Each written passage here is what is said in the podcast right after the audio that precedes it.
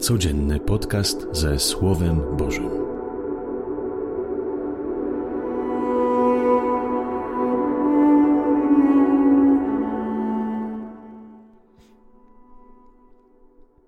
Z Ewangelii według świętego Mateusza.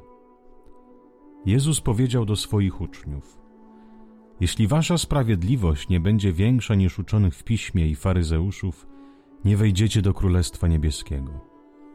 Słyszeliście, że powiedziano przodkom: Nie zabijaj, a kto by się dopuścił zabójstwa, podlega sądowi.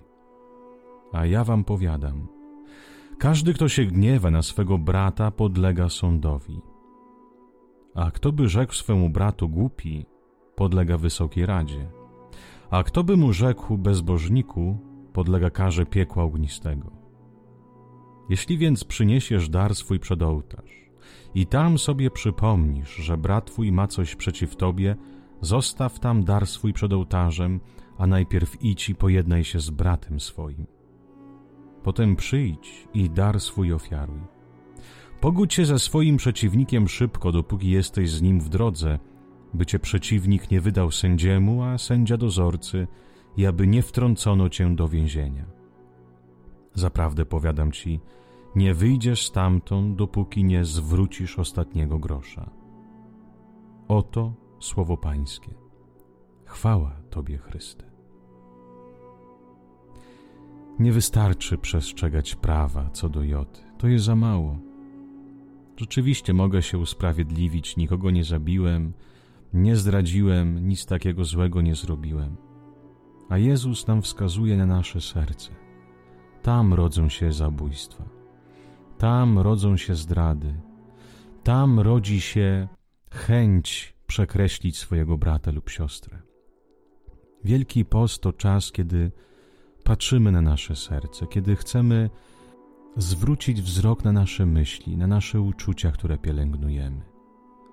Tak ważne jest, żeby nie pielęgnować to, co jest złe. Każdemu zdarza się gniewać, każdemu zdarza się coś złego powiedzieć, każdemu zdarza się chcieć przekreślić swojego brata lub siostrę. Każdemu zdarza się chcieć odpowiedzieć złem za zło. Każdemu zdarzy się też przemyśleć jakąś złą rzecz, by zrobić swojemu bratu lub siostrze. Każdemu się zgad, zdarza. My jesteśmy ludźmi, jesteśmy słabymi, ale jak ważne te myśli nie pielęgnować. Tak przychodzi gniew, tak przychodzi chęć zdrady, tak przychodzi chęć zabójstwa, nie w sensie takim fizycznym, ale może słowem czy jakąś podłość zrobić. Ale czym bardziej będziemy to pielęgnować, czym bardziej będziemy siedzieć nad tymi myślami, tym bardziej nasze serce będzie się gniewać, tym bardziej nasze serce będzie wchodzić tam, gdzie jest ciemność, i później już nie będzie widziała żadnej żadnego innego wyjścia, jak tylko wybrać zło i śmierć. Otóż my zazwyczaj Wielkim Poście może postanawiamy modlić się więcej, czasu jakoś dobrej lekturze dawać.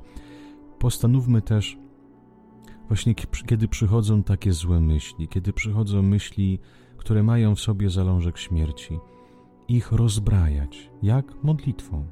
Wzywaj Ducha Świętego wtedy krótko. Módl się do Pana o dar Ducha Świętego. Zobaczcie, cały dzień może stać się dla nas modlitwą. Przyszła jakaś myśl nieczysta, czy myśl, która y, dołuje mnie, czy myśl, która chce przekreślić swojego brata. Tak, przyjmuję y, z pokorą tę myśl, bo jestem człowiekiem słabym, ale zaczynam dialogować z Bogiem. Ojcze, zobacz, co znowu myślę. Zobacz, jakie myśli mnie nurtują. Znowu chcę się pogrążyć w gniew. Znowu widzę tylko rzeczy negatywne bliskiej mi osoby. Panie, przyjdź ze swoim darem, przyjdź ze światłem Ducha Świętego.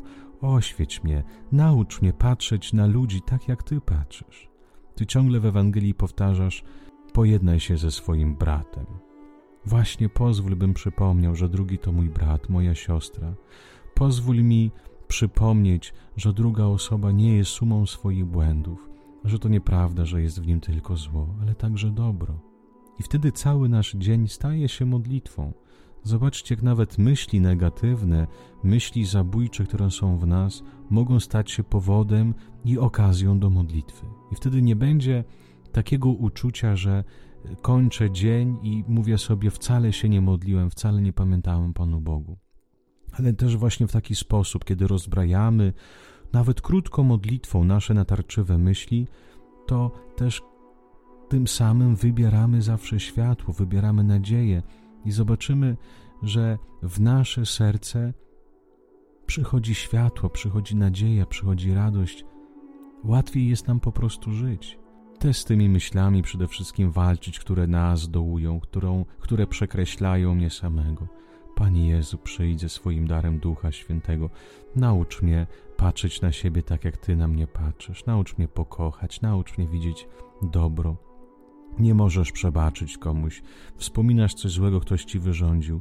To wplataj to modlitwę. Panie, nie potrafię przebaczyć. Ale Ty umiesz przebaczyć, bo Ty jesteś miłością.